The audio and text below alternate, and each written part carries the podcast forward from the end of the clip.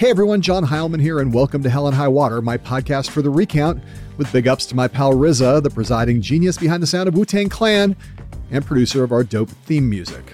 About a year ago, our guest today announced that she was running for mayor of New York City, and in June of this year, Democratic primary that she was running in took place, and she fell short after running a strong and exciting campaign that enhanced her stature in almost every way. Ever since then, I have been trying with all my might to get this person to come on this show, come on some show, go somewhere, do something somewhere, to talk about her experience as a first time candidate running in the incredible pressure cooker, flash incinerator, meat grinder that is New York City politics. And she has resisted until today. Now, look, I would be happy to hear this woman reflect on her experiences as a first time candidate running for mayor of New York City pretty much anywhere. But I'm especially delighted that she decided to choose this venue, a venue she has been in before, to do that for the first time. You might have guessed already who it is I'm talking about. It is my friend, the one and only Maya Wiley. The state of our union is in trouble because we are in disagreement about what truth is, what facts are, and whether or not this republic is one that's going to respect not just the rule of law, although that's critically important, but even the basic institutions of democracy.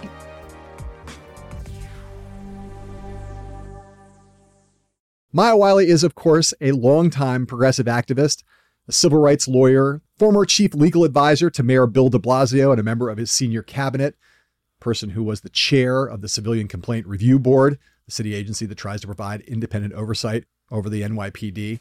Someone you probably know also from her various appearances on MSNBC and NBC News as a legal analyst from 2018 to 2020 when she decided to leave that post to launch that aforementioned run for mayor. She is now trying to figure out what to do with her life going forward. And I'll tell you, little breaking news here one of the most exciting things that she has settled on to do is to join us here at Recount Media as a member of our board of directors. Something that, along with getting her to talk about her experiences running for mayor, is another thing that I've been bugging her about for months. Really, even longer than that. I was like, Maya, it would be awesome if you became mayor of New York City. But if you don't become mayor of New York City, maybe you can come and help us out here at the recount. And we are thrilled to announce, I guess, here as much as anywhere, that in fact Maya is joining our board of directors along with another powerful woman, Elizabeth Sammy. So we're thrilled to have her here. She's an incredibly powerful and important voice for a lot of values that this company cares a lot about inclusion and diversity and trying to figure out how to be a clear and accurate and fair window onto the world as it is today, not as it was 10 years ago or 20 years ago or 30 years ago in America. We're thrilled to have her. We're not going to talk about that though on the podcast because we don't do self promotion here for the company on this show, but we are going to talk about a bunch of other really important things. One of them is that mayoral race. Spend a fair amount of time talking about that. I wanted to know, you know, she's a first time candidate. What did she love about it? What did she hate about it? What surprised her? And most importantly, what did she learn?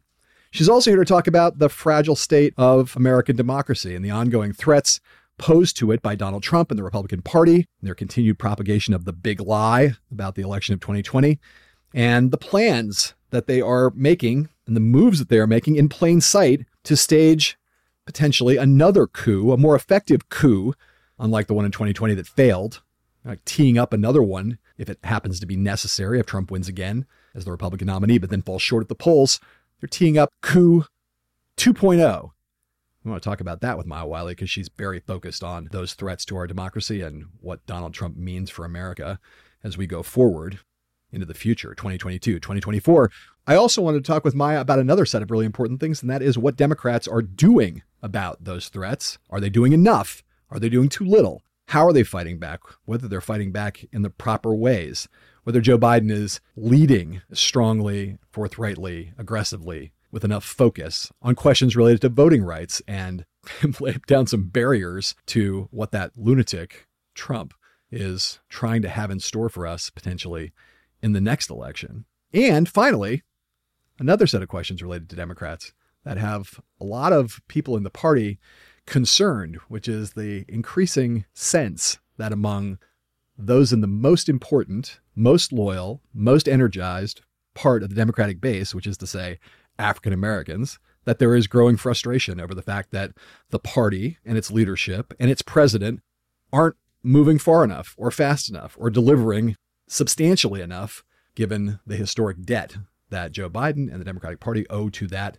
constituency. I want to know whether Maya senses that too and what Biden and Democrats might do about it if they're not going to find themselves in deep shit in 2022 and 2024. It is a lot to talk about, but Maya Wiley, as ever, does it brilliantly here on the podcast. We have had very few repeat guests on this show, but Maya is one of them. And honestly, I would happily have this woman on the show like once a month if she wasn't busy doing other things. She'd be a perpetual guest on the show. We have her on every week, just constantly. She could be maybe a co host of the show.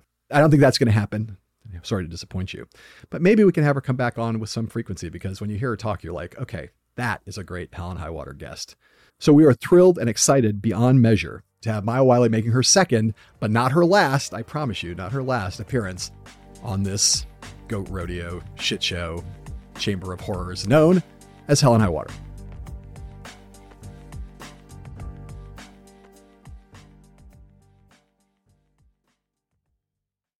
Now, some will say, I don't sound like past mayors, or look like them, or think like them. And I say, yes, I don't. That is the point. I am not a conventional candidate, but changing it up isn't the risk. Electing the same kinds of people, bringing the same old broken promises over and over again, and expecting things will be different. That's the risk we can't afford right now. And that was Maya Wiley. And this is Maya Wiley. That was a year ago, just about a, a little over a year ago, October 7th, 2020. It's now October 16th as we tape this. So a little over a year ago, you took the plunge. I jumped off the bridge.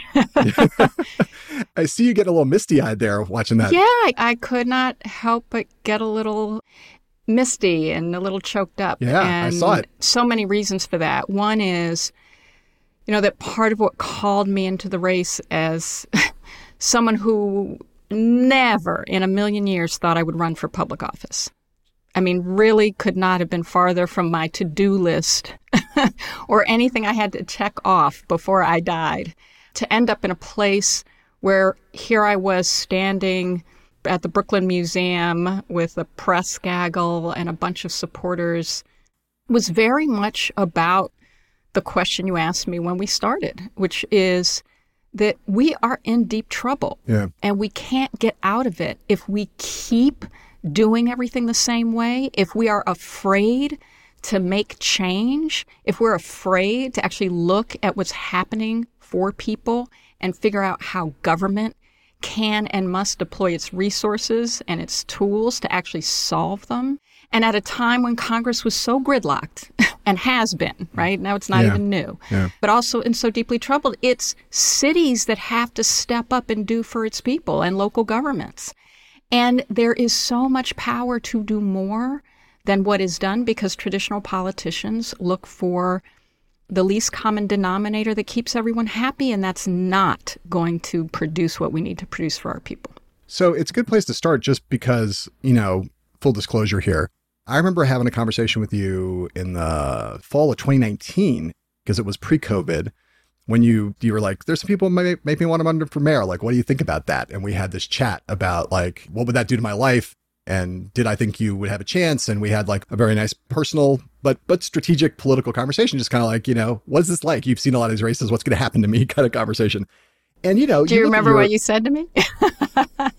I'm sure I don't. What's the thing you're thinking? I can remember a number of things I said. I remember thinking that I thought that the person who would be the most acceptable progressive to the New York Democratic establishment would have a very strong position in the race. And I thought you could be that. I remember saying that as a strategic and analytical thing, but I probably said some other personal things too. What are you thinking of? You did say that. And then I think you very rightly said you have choices about ways in which you could make impact. And I raise that because I thought that was one of the most important things that anyone said to me hmm. in that process. Because I think for me, that was the whole question. Right. How do you make the most impact? Didn't have to be through public office. You've been in and around public life and at the intersection of law and public policy and politics for a long time. Is it really the case that like you never were inclined to run for public office? I mean, it seems like you would have at least contemplated it through time because you're an obvious potential candidate. It wasn't even on the list. Yeah. But I'll tell you why. Yeah. I was born in Syracuse, New York, and then we lived on the Lower East Side in a Mitchell Lama apartment because my parents were, you know, my father was an academic and they were activists, they were civil rights activists. And I think that is the central reason it was never on the list.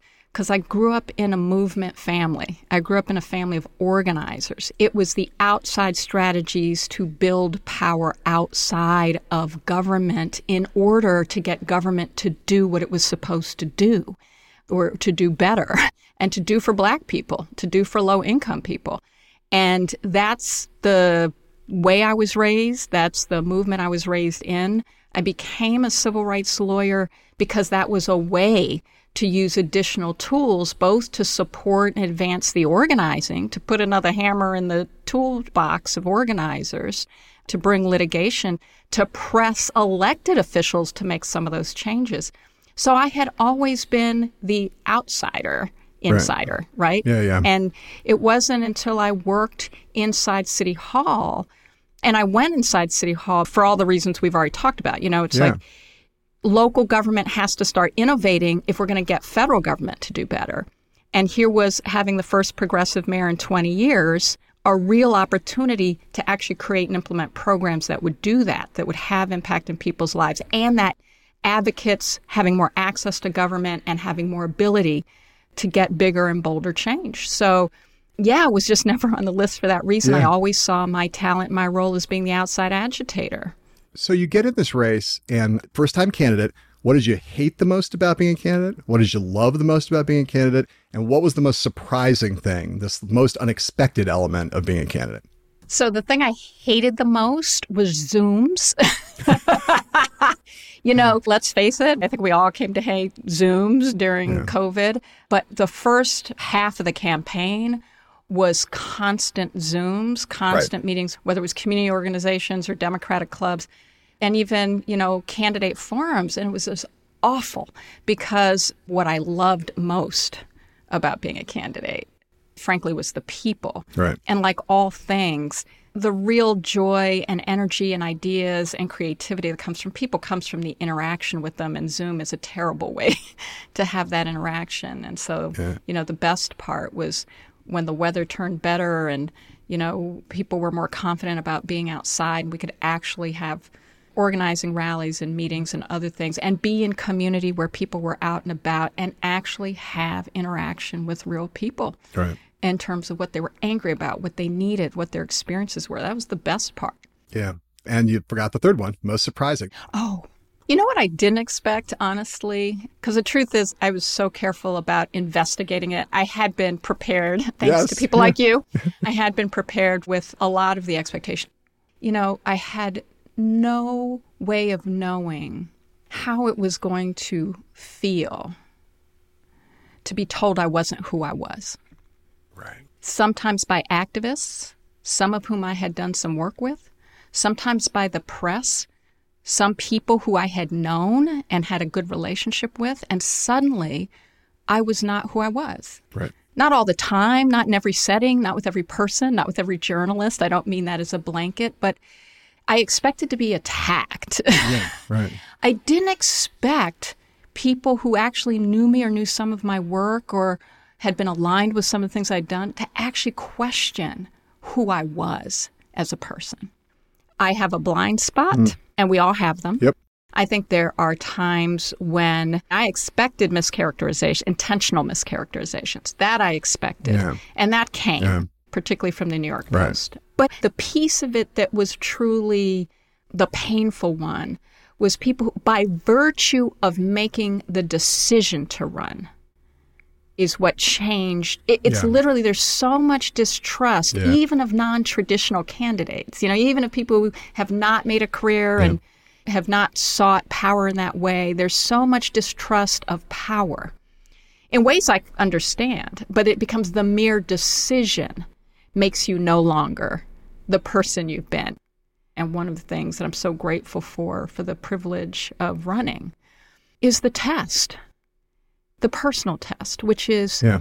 are you able to hold on to who you actually are and keep yourself and your campaign and your positions aligned with who that is, no matter what anyone else says or does? Yeah.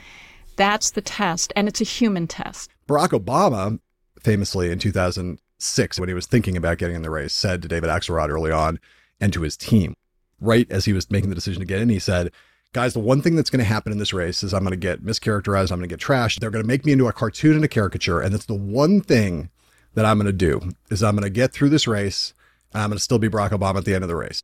Win or lose, I'm not going to let myself become made into some crazy caricature, even as people will try to do that. I'm going to hold on to what you all know about me now as we sit here in this little room where not that many people know who I am. I mean, obviously, a lot of people knew who he was already by then, but it was just like, and he really, I think one of the things that Obama was proudest of in his eight years in office is that he came out of the building with his sense that he, he obviously got caricatured and, and maligned and, and hyperbolized and, and, slandered and, and et cetera for eight years, but he felt like he got out and still had a sense of who he was from the day he decided to run. And I think if you if you still feel like you have that, that's an important first thing to have. You know, I said that thing before about how that a progressive, genuine progressive candidate who also had the support of the New York establishment, so to speak, would have a very strong place in this race. You became the progressive candidate in the race. You know, if you look at the endorsements from AOC and Elizabeth Warren, obviously, but also from a lot of progressive groups in the city and Hakeem Jeffries, who was also an establishment figure. You kind of put yourself in the best possible position. Did you feel like all of that got into the home stretch of this race, that it was all kind of coming together in the right way? Because that would have, I thought, been the strategic lane you wanted to occupy, and you yes. had kind of seized it. I mean, I am a progressive. I wanted to own that lane not as the only progressive, but as we know, there were a lot of candidates in the race who were not progressive who were saying they were. There were some who were legitimately. But it was both not only one of the progressives who had always been progressive, but who also had the ability to coalition build. And that has always been important to me. It's, it was always central to you know, the strategy, whether it's civil rights movement, racial justice writ large, or, or, just making policy change, is coalition, but not that sacrifices the values, principles, and impacts. You know, I had some supporters. I had some very wealthy supporters from the private sector. I had some supporters who I would not take money from because they were real estate developers on principle, but they supported me. And I felt it all happening. I kept saying every time we'd have a press gaggle, you know, and I in, inevitably journalists would say something about how I was doing and wasn't it really bad or wasn't this too late or did I not have enough of that? And I said, you know, intellectually there's a lot of truth in the questions, right? The questions are valid questions. But there was something very hard to put in data yeah. that was happening. And it was all experiential. And right. at one point I said to the gaggle, I was like, don't you feel it? Because people would come out if they, you know, we had a public calendar. I was one of the few candidates that put everything I was doing out in public on a public calendar. You know, if I was going to be on a street corner, uh, other candidates started doing it. But the point was, people would come. you know, they would come out. Yeah. And there was an energy, and people would cry. And then I would cry because there was something yeah. very emotional about what this all felt like. But it really did feel like something that was very beyond me, you know, not just about me, and that yeah. was extremely powerful. And I, I keep saying this over and over again, but it's so true. I mean, that I just feel so grateful for.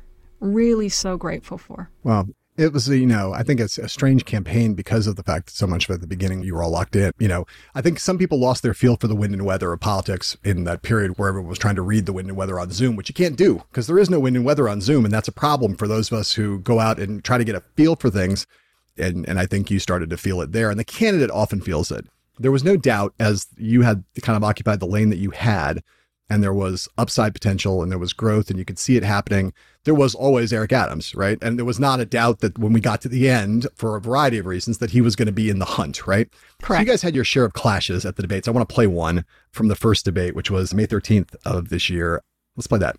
Eric, 685,000 people, uh, 85% Black, 88% innocent. That's what stop and frisk was at its height.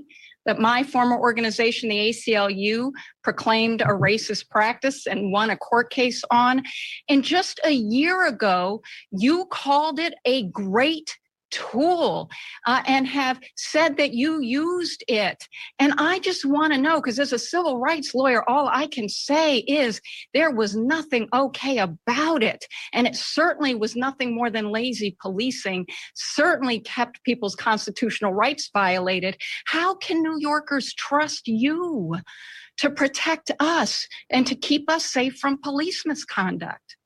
You know, thank thank you so much, Maya. And uh, every time you raise that question, it really just shows your failure of understanding uh, law enforcement. So, like, I would say that that answer, I'll say this, kind of qualifies as condescending, patronizing, mansplaining, mansplaining, yeah. and copsplaining, yeah. right? All kind of rolled into one. And you guys had a lot of clashes over this issue, over police, over the course of the campaign. Well, my favorite part you didn't play, John, which was my response, which was, I do understand police misconduct. Ah, I know. but yeah, yes. Yeah. Well, well, I figured I'd give you the opportunity to hear live on the air rather than playing the tape. Look, you know, he won. It was a close, well, hard fought race, but the initial preference round, you know, he had a decent amount of distance between you and Kathryn Garcia and others, right? These arguments got litigated mm-hmm. and people in the city heard them and we ended up where we ended up. So just explain like what's the story you tell about why Eric Adams is the Democratic nominee for mayor and you're not? Mm-hmm. Like all things, there are a whole bunch of factors in there. There's the fact that it was, you know, honestly, most New Yorkers were not turning their attention to the race till shortly before the election the primary election. And we were hearing that over. I had people on my team saying, you know, we're hearing from too many people that they didn't know that the primary was in June. Because remember, it was the first year that it was in June instead of September, and it was COVID. We'd been in COVID. You know, people were traumatized. People were unemployed. People were struggling with kids and, you know, and online learning. There were so many things happening. Uh, so there certainly was a core group of New Yorkers who were political junkies, and then there were all the folks trying to just survive. So there are all these different factors, but really, if you really want to boil it down to the example on policing, which, you know, given the conditions of this city around poverty, around starvation, we had significantly more people going hungry, around facing evictions. We also saw a rise in violent crime.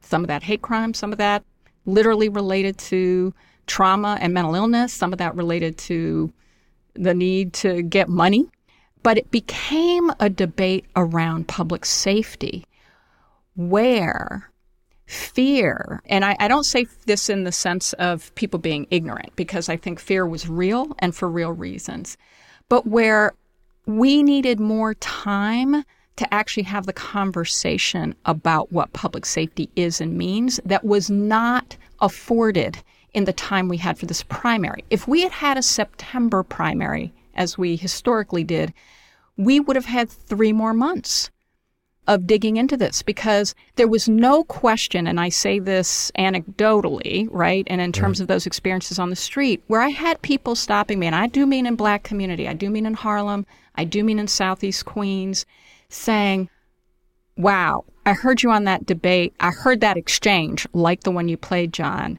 I was going to vote for Eric Adams number one. I'm now putting you number one. Right. And it's one of the reasons why I was able, as someone who had never run before, to capture that vote at all was a big deal because Eric was also much more well known. But he also had a powerful personal narrative around having been a police officer. Who did fight for reform. So I was trying to make sure people were paying attention not to his history, but to actually what he was saying he would do, which was at odds with that history. I want to ask you about ranked choice voting just because obviously, you know, it was a huge experiment here in the city and a lot of people were really confused by it. And, you know, I'll I'll say for the record here, you know, in the initial preference, we had Eric Adams at 30.7%, Maya at 21.4, Kathryn Garcia at 19.6, Andrew Yang at 12.2, and then on down. And then, you know, a little while later, we got the ranked choice numbers and you had Adams at, at 50.4 and, and Kathryn Garcia at 49.6. I would say there are just a lot of normal people who don't understand what the fuck that's all about and don't get it, don't understand it. I mean, they get the ranking thing, maybe, maybe they got it, understood it. I always thought, you know, that there should have been some much larger public education campaign to make people understand what this was all about before you implemented it. But you wrote about it in the Washington Post afterwards. And there were people who said, you know, if ranked choice voting hadn't happened, Maya Wiley might have been the nominee and she would have been able to consolidate a lot of those second choice votes for other progressive candidates. And she would have been the one who was able to triumph over Eric Adams. And you came out and said, no, ranked choice voting is good. It's good for women. It's good for non white candidates. And I stand by it, even though maybe it would have benefited me. Do you think it would have benefited you, number one? And explain why you stand by it, even if you believe the first thing I just said. So I will say there are many people on my campaign team who said the same thing. If we did not have ranked choice voting, you'd be in a runoff with Eric and you would beat him. I fundamentally am a small d Democrat. as well as a big D Democrat, right? Yeah. I believe deeply in creating the kinds of systems that advance our democracy. I didn't run for mayor because it was about me. I am a proponent, a fan, and a booster of ranked choice voting because it's better for democracy. And you're right, John. And I co chaired the campaign to bring ranked choice voting with a lot of other leaders. Right. Because we knew it opened up the ability of people who'd been barred from public office to hold public office. And we need that in our democracy. And it creates a way to have not just a winner take all if you don't get enough votes, but really create more of a real winner, right? That has a cross section of support. So, all kinds of reasons why I support it. I can't tell you how proud I am that I am a proponent of ranked choice voting and being who I am, I care about the impacts. The impact here was that we had a pandemic. When we passed ranked choice voting, we didn't know we were going to have a pandemic. We have a very poorly run election system in this city that has to be transformed. There was not enough public education. We also had so many elected leaders fighting the change that interrupted even the process of trying to get to the public education because they were trying to stop it from happening at all. All legitimate fights to have. I'm just saying it was a perfect storm, but I have to stand by my principles and beliefs about what's better for our democracy. And I deeply believe ranked choice voting is a significantly better system. And in the long run, it's going to produce significantly better outcomes. So we get to July and we have the painful Wiley concession speech, which includes in a perfectly predictably gracious way, congratulate Eric Adams on his victory and talk about the fact that it's only the second time a Black New Yorker. You said he was been elected mayor of the city. Of course, he hadn't quite he become the Democratic nominee, but de facto, in, in effect, we yes, knew effect, he's going to yes. be mayor. yes, of course. Yes, we all understand that. Unless suddenly there's a huge unknown guardian angel vote out there that we don't know about uh, for Curtis mm-hmm. Sliwa. And I guess I ask you this, right? Since Adams won this race, he has been elevated and sanctified and hagiographized. And a lot of people, especially a lot of centrist pundits, I would say, have been like, that's the future of the Democratic Party. Like he has taken that mantle, boy. I mean, he is out there saying those things about himself, too. He goes on cable television, he goes out and sits with Bill Maher, he goes on a lot of places and basically says, there's a message here for national Democrats, which is that we have to be moderate, we have to be pro police, we have to be this, we have to do that. I'm curious what you make of that and whether despite your graciousness about his victory, whether you are concerned about whether he is the right, not just the right mayor for New York City, but the right exemplar of a certain kind of politics that people are going to maybe overread and that this is kind of maybe, I don't want to say dangerous, but misleading in some way. Yeah. Well, first, let me say, you know, I think time will answer that question. Mm. And people will answer that question. Indeed. Uh, when you look at the results of the election itself, you know, he got a plurality of votes in a democratic city. What that tells you is Eh, no one who gets a plurality of votes in an election can lay claim to owning the right lane for an entire party. And I think that we're at a time, as we're, we're seeing this in national politics too, the issue is what we're going to get done for people and how we're going to get done. I'm, I'm much more interested. I do believe it matters a lot, and I stick by what I said in my concession speech because I meant it. It actually matters deeply that a black man was elected mayor to black people. Yeah. We have been a city that is mostly people of color and have only had one mayor of any hue that wasn't white. And so much of the attack on ranked choice voting was that it would, and Eric used this language too, and I thought it was dangerous and wrong, that it was voter suppression. No, it's not. Right. But the very outcome demonstrated that that's not true. And I think that's important to remember. But the issue is whether it's in Congress or at state level or at the level of a New York City is are we going to actually get people housed? Are they going to actually be able to afford the rent? Is there going to be early childhood education? Are parents going to be able to work and still put food on the table? Or are they going to have to choose between eating and feeding their children or paying their rent? And what does it mean to be safe? Are people who are mentally ill going to be safe because we're actually going to have safe alternatives for them? Are people who are black and brown who are being decimated by crime going to actually feel safe calling the police? These are issues that have to do with the outcomes. I have a very different view of how we get there than Eric. The proof will be in the pudding. We need to come together as a city and get to those outcomes, and I'm going to be here for that. I'm going to both agree with Eric where I agree with him on how to get there. I'll disagree with him when I disagree with him about how to get there and push him as I would anybody who was mayor. Right. Disagreed with Mayor de Blasio, even though I worked for him. And I think that's what all of our jobs as residents are, whether it's in New York City or anywhere. And I think that this is a debate that we're going to be having across the country, not just in New York City. And, you know, it'll be Eric's opportunity to sh- show if he's right. I don't like to ever try to eliminate any of the nuance of Maya Wiley, but I will ask this question in a relatively, like, just straightforward way. As you look forward to Eric Adams becoming mayor of New York City, do you greet that with enthusiasm largely, or do you greet it more with skepticism, wariness, and ambivalence? I greet it with ambivalence and wariness, but it's because of the clip you played. So I just want to be clear. It's not about yeah. Eric Adams as a human being. I actually yeah. like Eric. Yeah, I've had good conversations with Eric. I appreciate that Eric is who he is. Right. And I appreciate that about him and many things about him. He has an incredible, incredible personal story of what he's come through in life. And I think he deserves celebration for that. Right. I am not going to do anything but fight tooth and nail with anyone who wants to bring stop and frisk back, with anyone who thinks a solution to mental health crisis might be more police officers rather than more crisis intervention. You know, we just had in this city.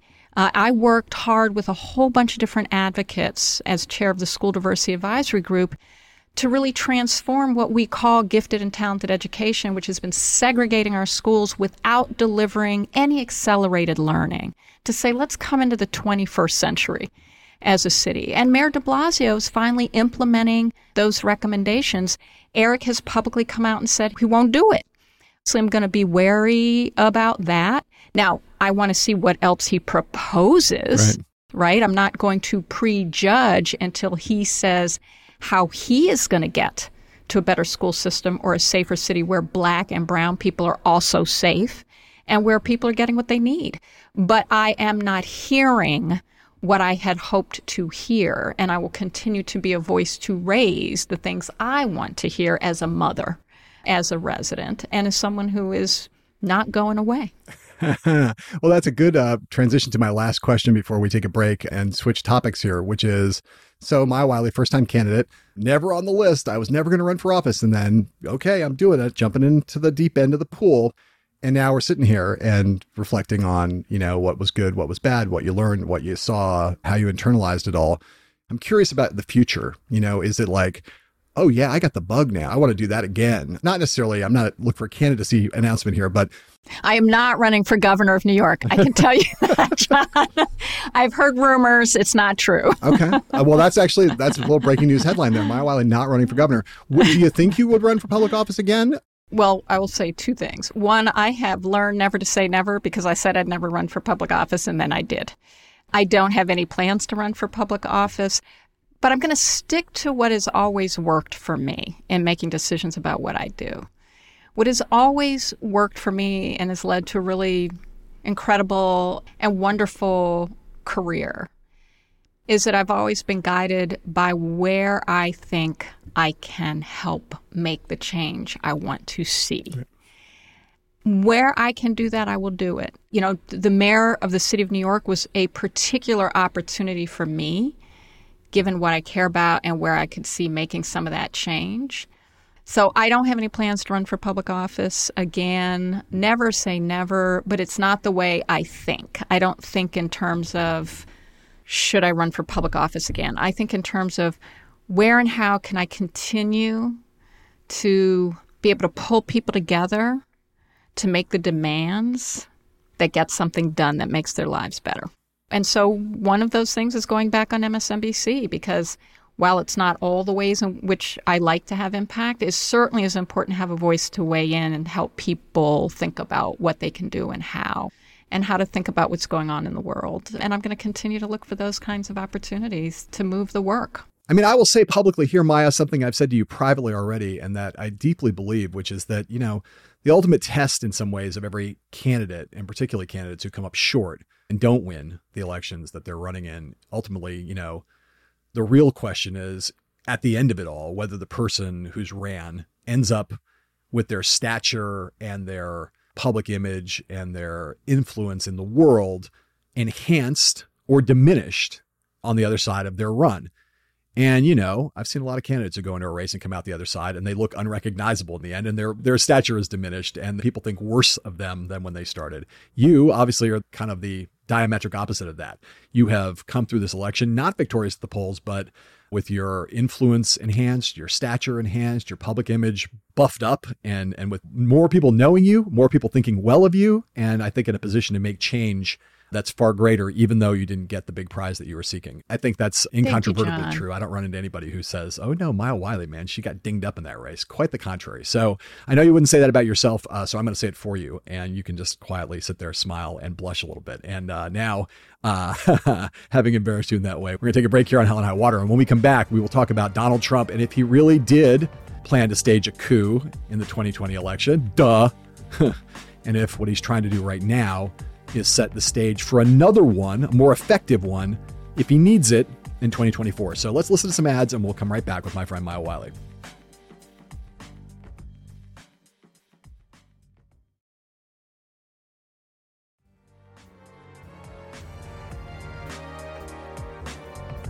And we are back with the second part of Hell and High Water today with my friend, now newly joined Recount board member, Maya Wiley. Excited to be on board. And we are excited to have you. It's just such a thrill, and we're glad to have you here. Just the other day, you sent a note to me about something that you thought had not gotten enough coverage. So we're going to talk a little bit about it now as part of a larger theme related to what the fuck Donald Trump is doing. And to start things off, let's listen to Bill Maher talk about what he sees, which is what the hiding in plain sight, the slow motion coup 2.0. Here's the easiest three predictions in the world Trump will run in 2024, he will get the Republican nomination, and whatever happens on election night, the next day he will announce that he won. I've been saying ever since he lost, he's like a shark that's not gone, just gone out to sea. But actually, he's been quietly eating people this whole time. And by eating people, I mean he's been methodically purging the Republican Party of anyone who voted for his impeachment or doesn't agree that he's the rightful leader of the seven kingdoms. yes, we're going to need a bigger boat. So that is Bill Maher couple weeks ago, basically saying, hey, look, it's really clear now. There is no debate. Donald Trump tried to stage an auto coup between November 7th of 2020 and January 6th of 2021 to stay in power after having lost a free and fair election. And now, you know, there's, we see there's all this stuff Maher is telling us, pointing out vividly that Trump is doing and the Republican Party are doing right now around the country we could talk at length about all of it. You know, purging the party of dissenters. Anybody who voted to impeach Trump, who was a Republican, is getting primary. The insistence that everyone swear fealty to the big lie, changing voting laws in the states, the audits, all of that shit. So, you know, we can talk about it. But I, I want to start just by asking Maya at the highest level whether it's just now incontrovertibly the case that we are seeing a president who attempted to stage a coup and failed and is now trying to learn from his mistakes and find the weak links and strengthen them in some ways from his point of view to set the stage for a successful coup in 2024 if he runs for president again and falls short again. Yes. you know, look, I think never in my life, and I'm black in America, so, you know, it's not like I don't think bad stuff is going to happen to us, right? It's like I'm black in America. I've seen some shit. I've seen some shit. You know, black yeah. people, we know stuff goes wrong and bad, even stuff that people think, but that's not who we are. And, you know, as black people say, oh, yeah, no, that, yeah, that is who, that is who this country is. And frankly, has always been. Yeah. But despite that, you know, every time you think there's a floor beneath which no one will sink, and then you have January 6th, right? And you're like, okay, yeah, there is no floor. And in this respect, I think what is so important to understand is Donald Trump, yes, to staging the coup, but the truth is, the Republican Party has been building for this coup, not necessarily for Trump as its leader, but in practical terms, building towards this coup since 2008. Because that is when, and even in 1980, when you had Paul Weyrich, conservative activist, saying, I don't want everyone to vote. Uh, and by, you know, after Obama's victory in 2008, doesn't matter what you think about Obama, whether you liked him or didn't like him, whether he was left enough or not right enough. The fact was that was the moment that began the organizing that was making it hard for black people, for the elderly, for people who were young and 18 to vote because they were traditional Democratic voters right. and usually people of color.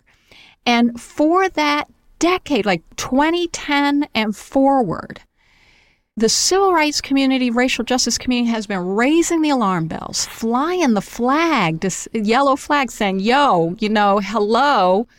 2006, almost every Republican voted for the Voting Rights Act to be reauthorized. 2006, that's gone. And it's been gone, and we've had Republicans say repeatedly that the way to win is by keeping people who won't vote for them from voting rather than to contest for their votes. Right. So when we fast forward to where we are now, it's not Trump was just like Nixon perfected the Southern strategy of using racism at wink, wink, nod, nod without doing it explicitly.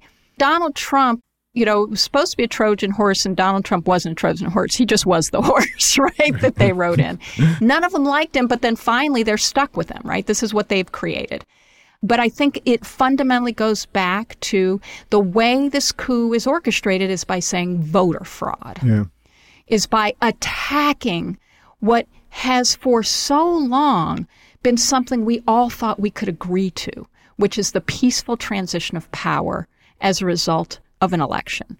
And, you know, I don't think there's any question that he has perfected that, that was started well before his election, but it is the strategy moving forward. The Republicans are now trapped by it and buying into it and doubling down on it for their own power and position.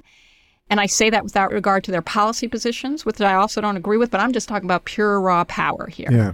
And so that is fundamentally what this coup is driven by and about. And I think if we don't start to recognize voting rights, voting rights, voting rights, we actually don't understand that this coup has been in the process for a long time. Well, we're going to talk about voting rights a, uh, a little bit more and, and, what Democrats should do about it a little later in the podcast when I come back around to Joe Biden and the agenda in D.C. But I, I want to just stay here in this moment for a second. And I mentioned that you had flagged this story. And one particular thing you flagged was when the Eastman memo came out, you know, Trump had enlisted this lawyer to write a memo that was the memo that was try to persuade Mike Pence that there was some actual constitutional legitimacy to the notion that he could, on January 6th, reject the results of the electoral college, reject the count. And this is how you would do it. And it was all laid out in that memo.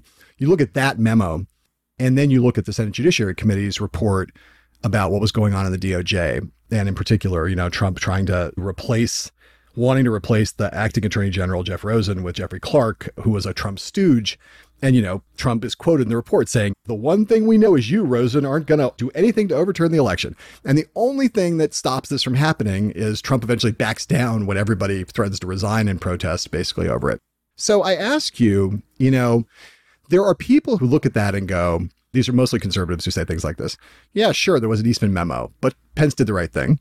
And sure, Trump tried to engineer a coup inside the Department of Justice, but in the end, he backed down when good people stood up and threatened to resign in protest. What are you guys worried about? Like, presidents think about doing bad shit all the time. As long as he didn't actually, they weren't successful and didn't do them, just shows that the system held and that we should have confidence because the system held and good people will always prevail. I don't look at it quite that way, but I'm curious how you tell that history and what we should learn from it. Yeah, I obviously disagree with that perception. That's like saying, well, they only tried to rob the bank. Yeah. They didn't actually succeed, so we shouldn't prosecute the attempted bank robbers right. for trying when they failed because the security guards did their job. I mean, that is the logic. And why would we apply that logic to our democracy? We certainly wouldn't apply it in any other context. You know, it's Tim Snyder in his On Tyranny who makes this point, but this really is the point.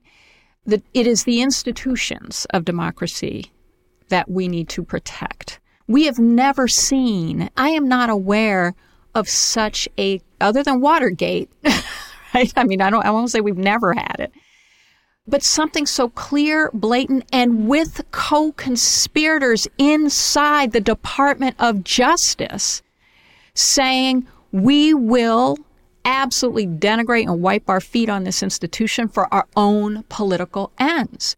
So the fact that it was a bridge too far from Pence, who, by the way, was still toeing the line as much as he possibly could, the fact that there was a boundary doesn't mean he didn't cross others. Yeah. And the fact that we have a Department of Justice where you're seeing both a president and minions, but including minions who are inside the institution to protect it, uh, who should be protecting it, and by the way, whose jobs are not to represent the president in his person, yeah. but to represent the office and the people of this country. We should see that as nothing short of a bonfire. Yeah. and if we allow it to become, it wasn't a riot on yeah. January 6th. Mm. It was a rally. Right. It wasn't that there was significant danger to the independence of our justice system and to the powers of a president who should have been impeached twice. Convicted twice, yeah. I was impeached twice. I mean, should have been convicted in each instance. But the failure to hold any form of accountability is permission to try it again. Right. So here's a committee on Capitol Hill, the 1 6 committee is trying to that's what they're there for accountability right? Get to the truth and accountability. And they they are moving along in their way. Some of us are very vigilantly feel like they're watching over them and trying to keep them on track and saying guys you know you got to be tough. You can't slip here. You got to go yep. fast. You got to go hard to the hoop constantly right? Yep. So this week there were a bunch of subpoenas that had been sent out previously, but this week there were deadlines for people to show up. And people like Steve Bannon Mark Meadows. Mark Meadows, the former chief of staff, you know, Kash Patel, uh, Dan Scavino, the social media maven for Trump, all these guys. It was like, are they going to appear or are they not going to appear? And Bannon becomes the focus, right? And we got to the end of the week, and Bannon, who's the one who's now not even negotiating with the committee, saying, I'm not going to testify the question was are they going to seek a criminal referral? Are they going to ask for a criminal referral, ask the Justice Department to potentially file criminal contempt charges against Steve Bannon? Stephanie Murphy from the committee was one of many committee members out on television this week. This is what she said. I want to play this and we'll talk about it. I know that there's a lot of chatter right now on Twitter and social media about how the committee isn't going to enforce our subpoenas. And let me tell you very clearly that that is not true. We intend to enforce our subpoenas, and the first step will be for us to pursue criminal contempt. What that means is that the committee will put together a report and then um, refer it to the House floor. There will be a vote, and then it goes to the Department of Justice. And I fully expect this Department of Justice to uphold and enforce that subpoena because I think this Department of Justice believes that nobody is above the law. So let me tell you a couple things here. The first is that I talked to Adam Schiff on Tuesday morning and I asked him this question, and he was pretty vague about whether they were going to do this or not. Tuesday afternoon, Rick Wilson puts a tweet out that says, that's what she's talking about when she says there's a lot of talk on Twitter. The committee internally freaks out because someone like Rick Wilson has a lot of reverb in the worlds that they care about. They scramble like crazy and decide, yeah, they're going to take this tough line. That's one thing. Is the committee really committed to this or are they, is this for show? That's a question. Another question in the Stephanie Murphy's thing, she's talking about how long it's going to take to get the answer here. We're going to refer it to the House floor. The floor House is going to vote and then we're going to send it to the Justice Department. That's just for Steve Bannon. I got to say that as someone who is rooting for this committee to do its job and thinks it's the, literally the most important thing happening in Congress right now, it's October. I am just looking at these guys going, you guys are moving slow. You're doing all the right things for show, but this is not the kind of full court press with the hammer down and the accelerator on the floorboards that is going to be required if we're going to get to the bottom of all this in time before next November when it matters. That's a long little soliloquy on my part, but I ask you, as you look at what they're doing, where are you on this? Are you hopeful that they're on the right track, or do you share with me some fears, concerns, skepticism, worries? Well, I definitely have worries and fears. I don't know enough about what's happening internally to get to skepticism. I will say, I mean, Bennie Thompson is someone I know and respect, did a little work with when I was in Mississippi. I do think that there's no way this committee should have walked into this process not fully expecting and being prepared to aggressively enforce their subpoenas. If anything we know about Donald Trump and the Trumpies and, you know, his co-conspirators is that they're going to do everything in their power to stonewall Congress and the investigation, including, say, executive privilege and we're not coming. There's never been a scenario in which there should have been any expectation of anything other than what we're seeing. I think there's a legitimate question about how they should enforce, meaning I know that some folks have said, you know, to your point about your frustration, John, about the process, the process is actually baked into both the legislation and their rules in terms of going and writing in a report and then having to bring it for a vote and then take it to the speaker who then refers it. That's actually in the rules. That's the process they have to follow. So you could say it's a bad process, but they should be able to do that process quickly and swiftly. Others have said, well, just use inherent contempt where you don't have to go to the Department of Justice that you have and Congress has, but not for the last 75 years, said, we're going to send the sergeant of arms after you. You know, politically, I, am sure there were some judgments made internally about which would be better um, and that it would be better politically to use the Department of Justice process. But all of that is to say that whatever happens, Republicans are going to say, this isn't a bipartisan report. It's not true. And the Democrats are going to say, it is true. And here it is. So I think one of the things that I think the Democrats have got to address is there is going to be no agreement at the end of this process, right. no matter how aggressive they are. So they should be hell of aggressive so that in the court of public opinion, right as many people as possible see as much detail as possible that's fact driven and it's driven by the investigation and that that must happen. So in that respect, I do have some concerns, but I think that now they can't blink. Right. Particularly with what the public statements have been. They have to enforce these subpoenas.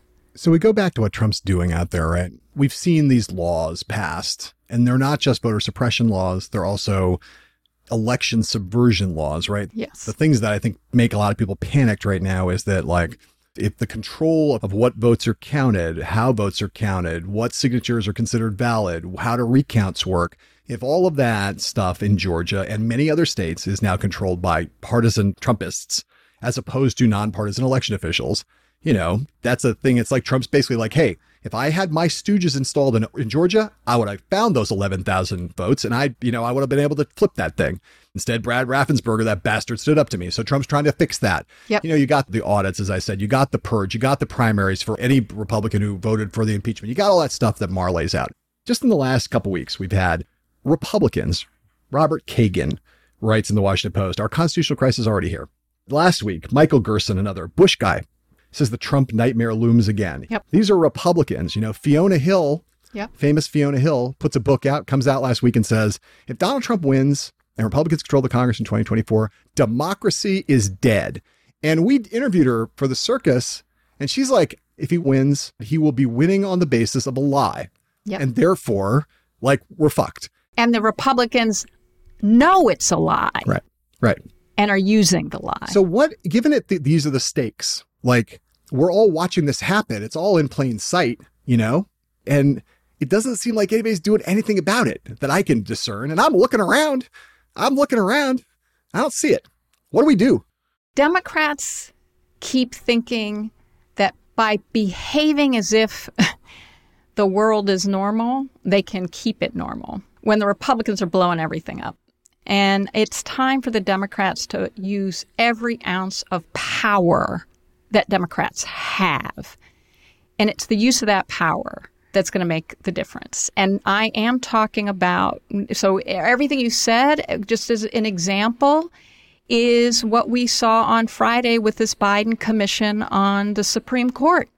You know, reason that we're in the boat we're in from partisan gerrymandering to Arizona being able to make it harder for people to vote is because of the Supreme Court, which has already lost a lot of public legitimacy. The Democrats have the power to expand the court right. and add people to it. And by the way, that's lawful, it's constitutional, it is within democratic power that they have as duly elected public leaders, and they are not using it.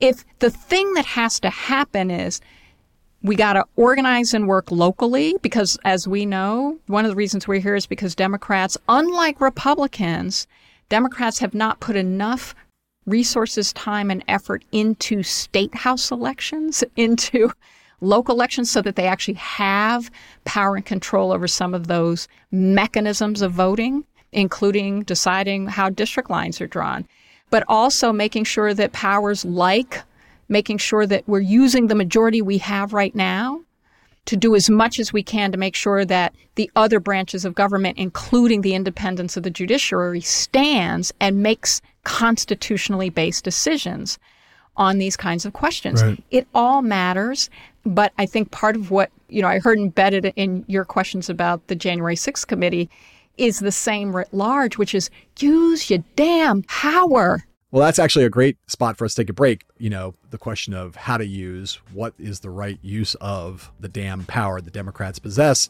because that's where I want to go in the third part of the podcast. Like, what are Democrats doing? What are they not doing? What should they be doing with the power that voters gave them in 2020? So let's take a quick break and we'll come back to that set of questions with Maya Wiley right here on Hell and High Water.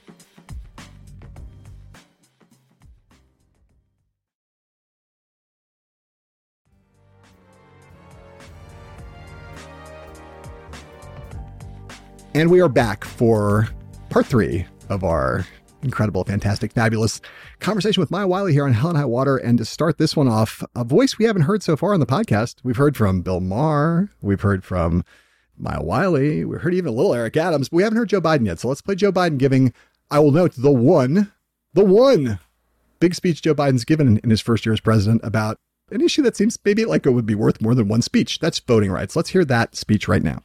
This year alone, 17 states have enacted, not just proposed, but enacted 28 new laws to make it harder for Americans to vote. Not to mention, and catch this, nearly 400 additional bills Republican members of the state legislatures are trying to pass. The 21st century Jim Crow assault is real. It's unrelenting and we're going to challenge it vigorously. July 13th, went to Philadelphia, gave that speech, laid it all out right there. 17 states, 28 new laws, 400 additional bills, 21st century Jim Crow. We're going to challenge it vigorously. Every time I, I say, if all that's true, like I don't know. I've covered a lot of presidents. Like, I know what it's like when a president thinks something's existential. I've seen Barack Obama make the Affordable Care Act like the center of his universe for a year and talk about it every day from the podium, on the campaign trail, all over the place, speeches, radio addresses, online, everywhere. I've seen presidents, you know, when they elevate something, even the way Biden talks right now about reconciliation and talks about the infrastructure bills, talks about all the time. I've seen presidents do that. You know, when Trump passed his tax cut, he talked about it every day if this is like existential and it's the new Jim Crow, how can you give one speech about it in a year and claim to be doing it justice or being vigorously, we're going to challenge it vigorously? Well, really? I mean, come on. And every time I say this on television, I get Democrats all over me. Oh, he can't do it, the filibuster, blah, blah, blah. And I go, well, yeah, I mean, I get there's structural impediments and the Republicans are assholes about this, but like he's given one speech, he controls his own public schedule. Come on. And it is the primary message from Republicans to undermine democracy and the Democratic Party is by taking away voting rights. So it is absolutely existential. Yes. And it's something that the civil rights community and racial justice community has been complaining about every damn week. So it's not like there aren't people going, wait a minute, you admitted that you are a president because of black people. You're welcome. You have been clear that voting rights is not just a racial justice issue, but certainly, and we've seen the Republicans use the race wedge also to convince people who are white that they shouldn't worry about the fact that they're making it harder for them to vote too, but that ultimately it's about this democracy and must and should be job one. And this goes back to what we were talking about, John, when we were talking about the Supreme Court. Use your power. So, yes, there are some things that are hard to do and win as president because of the Senate, because of the rules. I think you should end the filibuster. I think you have to take the courts back every way you can because that's a big part of this fight. I think you also have to make sure that you're fundraising, investing, not just praising, you know, black women who are doing the organizing right now in Virginia uh, or Georgia or any of these other states where it is critically important that we start to make sure that everybody can vote and vote for a candidate that's going to stand up for democracy. It is job one. It's a job for the country as well as for communities of color, but that's what democracy is in this country. It's about deciding whether or not we're going to be one nation or whether or not we're just going to be going back to the Civil War. Right. And that's where we are right now. And so I can't explain it. I can only say that you're absolutely right. So Ezra Klein in the Times writes this long piece about David Shor, mm-hmm. this data analyst, right, who has become very au courant, has interesting things to say. Everybody in politics read this story. Yep. David Shor has been getting increasing prominence over the last couple years he has interesting things to say. Not all of them I agree with. Some of them I do, some of them I don't. But that's kind of beside the point. Start with this. His basic thesis is something that sounds like a lot like Maya Wiley. One of his theses about what to do, which is end the filibuster, pass voting rights, give statehood to DC, give statehood to Puerto Rico, pack the Supreme Court. These are all like the structures of our democracy are built to inhibit the Democratic Party in a way that's unfair. And if Democrats are going to have any hope of having a sustained fair shot at being competitive, especially in the Senate, but he would say elsewhere, they need, must immediately embrace these structural reforms. Puts aside the question of messaging yep. or policy, which he also has things to say about. Do you agree with that? That those kinds of structural reforms, you've said some of them, obviously you agree with, but the whole panoply of them. And if you agree with them, I do ask the question if you believe that those are important reforms to the future of democracy in addition to voting rights, why is no one talking about that in the Democratic Party? Why do we not even have discussions about it in Washington, D.C.? So, first off, I just want to say it's important for the people of Puerto Rico and for residents of DC to say what they want, right? Because there is a debate sure. about is it sure. statehood, is it something else? But absolutely, they should be able to vote on how they want to be constituted in this country and those as options. The point, I think, is the Democrats should be doing everything in their legal and constitutionally conferred power to protect democracy and to ensure that people can participate in it so that we are still a republic. And this is what Democrats are afraid of. I think it's the thing that, and I say this as a lifelong Democrat, but it's the thing that I have always been frustrated about with the Democratic Party is the seeming fear of its own power. The Republicans have no fear of even using power that is not constitutionally conferred on them, bully power. Why won't the Democrats say, you know, we have the power to end the filibuster, we're going to end the filibuster, or at least fight to end it. We've got the Manchin issues and the Cinnamon, as I call him, or Manson, depending on who you are. But the point is, pushing for every lever of power that enables them to protect the democratic practice of choosing leadership in this country is absolutely what they should be doing. And I do think that for Democrats, I don't believe this is an impediment, but it is the same thing that's wrapped up in the debate about what Shor has been saying is this fear of the diversity of viewpoint and the fear that, well, if we take too sharp a position on utilizing our power, we will alienate some group of people we want to attract to us. And bringing it full circle back to when I ran for mayor, and the proof point for me in that run was you got to run on the principles. Right. You can't run with a fear about whose votes you will win or lose if you are sticking to those principles. And at the end of the day, that's actually what's going to keep us all working to preserve our democracy. Otherwise, all we're doing is allowing a pass to those who are trying to pave the way for something that's very different from a democratic practice in this country. I mean, the other piece of the Shor analysis, right, that people focus on is a lot of things they focus on. They focus on is the messaging thing. And he's a Marxist, right? This is not like a middle of the road tapioca centrist, like Bill Clinton, like third way guy. He's a Marxist, right? He's like a Bernie Sanders hardcore dude. And his thing is like, if we talk about unpopular shit, you know, you look, he talks about Hillary Clinton says, you know, we talked a lot about immigration in 2016. That's why Trump won.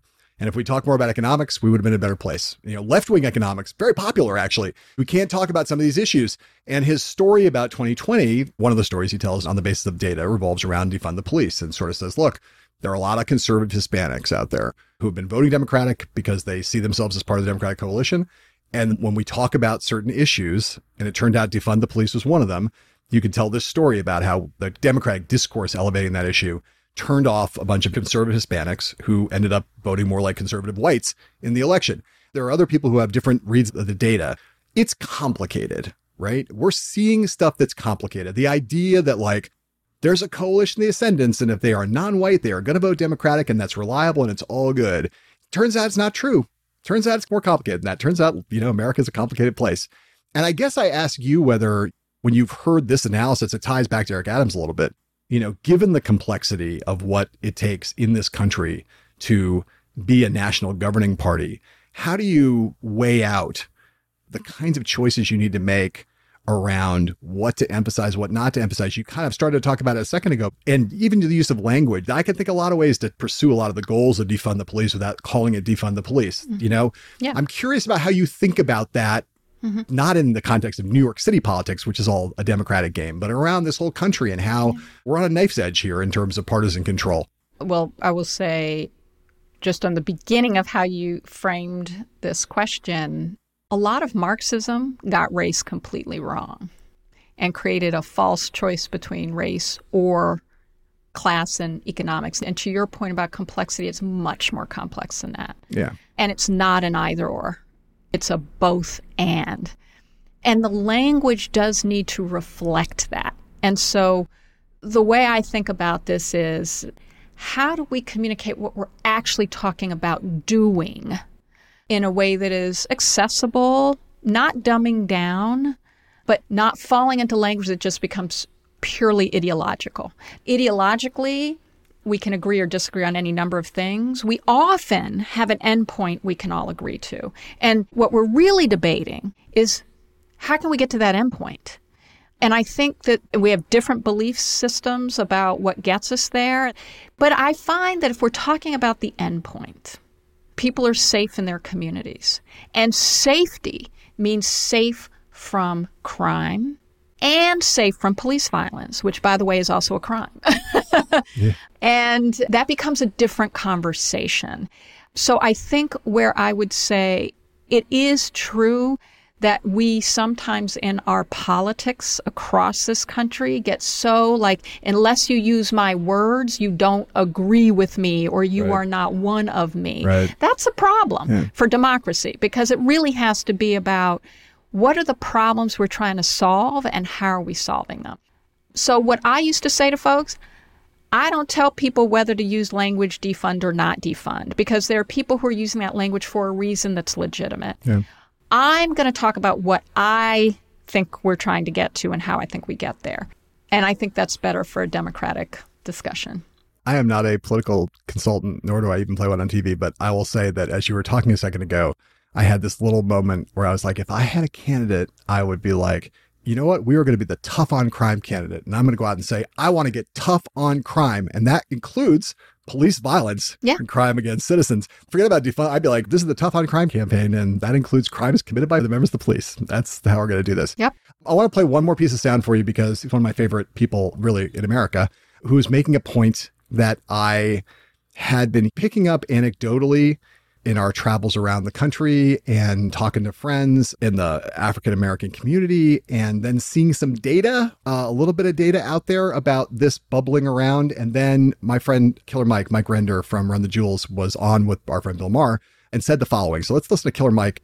Black community, I could tell you some. We were promised $45 million in college funds, 45 billion, we're getting two. We were promised better law enforcement, qualified immunity stands. We don't have a George Floyd Act. Um, we were also told, but Cori Bush came out of um, Missouri and she said, we're not even in the infrastructure. But Killer- so I understand we've made progress, but when you promise the people something, you have to deliver on some of the promises. You, and that means I want my president to succeed in his promises, but you have to make an earnest attempt at bringing the promise home, or it's not just going to be the people in MAGA hats saying "f you." not just going to be the people in the MAGA hats saying F you. I, I, I just love watching that and seeing uh, that my friend Mike Render didn't know if he could say fuck on Bill Maher's show. You know, you don't hear Mike Render say F you very often. it's pretty funny. But look, he's making this broader point, Maya, which he made throughout his appearance on that show, which is that African Americans in Atlanta, where he lives, are saying that Joe Biden has not done enough and has not tried hard enough to make good on the promises that he made to them in the 2020 election. The reasons that they voted for him in the 2020 elections, the reason that they really were the instrumental to making him president in the 2020 election. They were like, Democrats, Joe Biden have not come through for us. And to your point a second ago, you know, when you said black people put Joe Biden in the White House, you know, you're welcome. That is the attitude that Killer Mike sees in it. You know, and the Black Male Voter Project put some numbers to this, did some some research and stood this up empirically. And you know, people look at that research and as forecasters and Democrats and party strategists and Yep. electeds are looking at the 2022 midterms. They're looming now just a little more than a year ahead of us. And, you know, it's like, look, these midterms were going to be scary under any circumstances, right? The margins are narrow in the House and Senate. Historical trends are that the in power party gets hit in the first midterm of a new president's term. All of that sort of would be scary enough on its own. But this is particularly scary because the dynamics here are you've got like the middle of the electorate mad at Biden because Republicans are hammering them with the message that he's a socialist. He's spending too much money and there's too much inflation and the prices are rising and, and the economy's fucked. And then the Democratic base is like, you haven't done shit for me, buddy. And particularly, that seems to be the case with a lot of black voters, that there's like this rising sentiment out there. So I'm curious whether you hear that, Maya, in the African American community, and how big a problem do you think it is for this president? It is going to be a problem if it remains this way. And the reason I say it that way is because there's still time, but it's absolutely true that people are looking to see how hard is he fighting.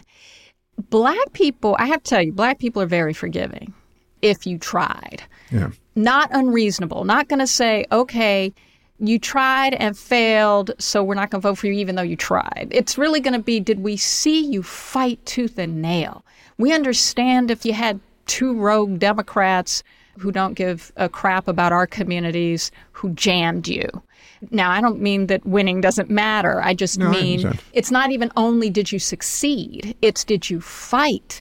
One of the things that I think is happening right now with the Build It Back Better, which is also probably a messaging problem, because I'd have focused on children and the fact that there were going to be huge investments in families being able to take care of their kids as a result of this, is that was the problem is because infrastructure wasn't going to help a lot of black people, right? Yep. And it was those two things together that was going to deliver something. I do think there's still hope that there is going to be some form of deal where people are going to feel the benefits of that, including in black communities. So that will be something, whether it'll be enough, you know, time will tell. But Yeah. he has got to come out, just as you're saying with Obama, he has got to come out swinging. He has got to come out swinging. Well, we'll see. They get these bills done, you know, and they pass a trillion dollar infrastructure bill and a two and a half trillion dollar reconciliation social safety net bill. I mean, they will be able to stand up and say, these are the Yeah. biggest bills ever passed in history. And guys, everybody's going to get a little bit of this gravy. Okay. Come on. Like, I know you, we couldn't give you quite what y'all wanted, but this is a down payment. Like, we couldn't get it all done in this very tight thing. And we need more, bigger majorities if we're going to give you the $7 trillion mm-hmm. package or the $10 trillion package. You got to come out, you know, that could change the whole picture. But I got to say, there's just a lot of, especially on this voting rights thing and on some other things, there's just seems like sometimes there's just a little bit of lassitude and a lack of like focus and energy in the places that it should be spent. Well, that's my point about coming out swinging, right? Yeah. It will be a big deal if there's a significant Build It Back Better package with an infrastructure bill. It'll be a big deal. Big deal. Huge shot Huge in the arm to Historic. the to, to the economy, to families. People will feel some difference in their lives. That matters. And he has to be seen as someone who is standing up on principle for what's right and fighting for it. And that's true of the Democrats, not just Joe Biden. And by the way, Kamala Harris. Because I think the expectation Yeah. was that we were going to see and feel the difference in the presence of a black woman as vice president, and we're not. Yeah. I have a last question for you. Here it comes. Every day that I am out in the world, somebody who's only tangentially connected to this horrible, preposterous thing that I cover, politics, comes up and says, you know, man, the whole thing is so fucked. It's just everything. I can't believe how do you fucking spend all your time around those people thinking about that stuff, talking about that stuff? It's terrible. They're terrible, so dysfunctional. And then, you know, you get to some point where people are at the same time appreciating like climate change, the democracy's in, in under threat. Like they get that the challenge is huge. They get it's a big moment. The stakes are super high. And it actually increases their degree of frustration with how dysfunctional and how hard it is that the system is and how hard it is to make change. And they always end up asking, like, what can I do? And I'm always kind of a like, you know, I said this after Trump got elected in 2016. I'm like, you guys just whining about this shit. There's stuff you could do. You can mobilize, you can, you can energize, you can build, you can vote, you can register people. There's stuff to do. I'm curious you about this, Maya, because obviously voting is like a really big thing, but it seems like it's an insufficient answer. And you've now been a candidate and you've now seen what it's like to have different kinds of support. And you obviously have been in your career have been connected to social change as we discussed it at different, a lot of different pressure points. What do you say when people ask beyond voting, what can I do to try to do something that will affect not just, you know, the local stuff's obviously really important, but like the, I feel like there's these giant crises that I want to have some effect on how do I get in that game? What do you say to people? Well, figure out what game you're trying to get in, right? Yep. We have a climate crisis agenda because people got engaged. They got engaged in organizations in their states. You know, if there were young people in the Sunrise Movement, or it might have been the Sierra Club. I mean, but the point is they got engaged in places where they were organizing their demands and the ways in which people could show up.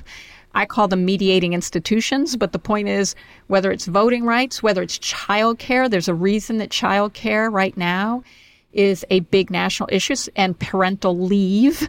So the right has to attack Pete Buttigieg, but because people have been successfully fighting at state level and now at national level for parental leave. So the truth is, it always feels like we are powerless because our power is diffuse. But our power actually is very real when we come together with other people to exercise it. And that your point is, it isn't just elections. So I have someone calling me because there are going to be protests across the country on evictions. And people are organizing these protests locally to fight for eviction moratorium, right? That actually does matter. Making homelessness and eviction an issue, whatever the issues are that most drive you, look for the organizations that are actually working on it and they all have ways to get involved and put your feet in the street when they need to be there. Feet's in the streets and souls to the polls. Maya Wiley, she's a poet and she knows it. Um, it's awesome. it's awesome to see.